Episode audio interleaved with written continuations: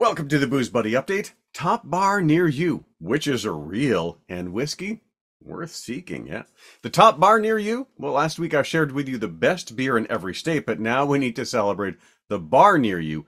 Everyone should visit. Be prepared for floors that are mysteriously sticky, frosty glasses you might have to fetch yourself, and some sort of game, whether it's arcade, trivia on the counter, or my favorite, pool. We're talking dive bars. And yeah, every state has them. And in each state, according to locals, one sticks out. So can we trust this list? Well, I can tell you that in my state of Vermont, Charlie O's is pretty infamous. So maybe they got it right. Of course, I'll always have a special place in my heart for the Old North Ender and rue the day that the Last Chance Saloon closed. Did your favorite dank bar make this list? If not, blame it on Yelp and check out the show notes for more. Witches are real, but not scary. I mean, no scarier than your local, probably bearded brewmaster.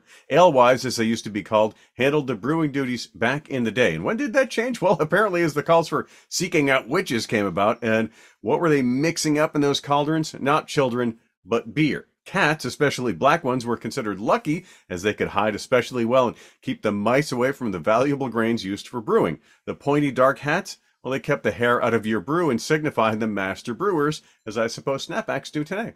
Sometime back about 500 years ago or so, things changed and the women of brewing stepped away from brewing beer uh, to avoid going up in flames. If you want to read more about the workers who suddenly learned it was illegal to do their work, read on at the link that is in the show notes.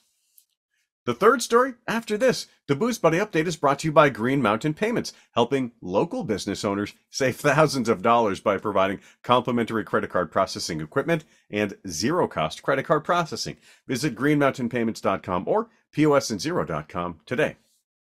Whiskey worth seeking out. Yeah, forget about Pappy. You'll actually be able to get your mitts wrapped around these 10 allocated bottles and won't be disappointed what you're going to find inside either except maybe for the price. Uh, what makes these a bit easier to find? Well, probably that price because they start at about $150 and go up and up and up from there. However, paying at an auction for Pappy might still be pricier than several of these. At number 9, for example, is Knob Creek, an 18 year old at $170, doubles the age of your average Knob Creek. And then we move to number 8 in the comparatively affordable Lagavulin 12 year old for 150.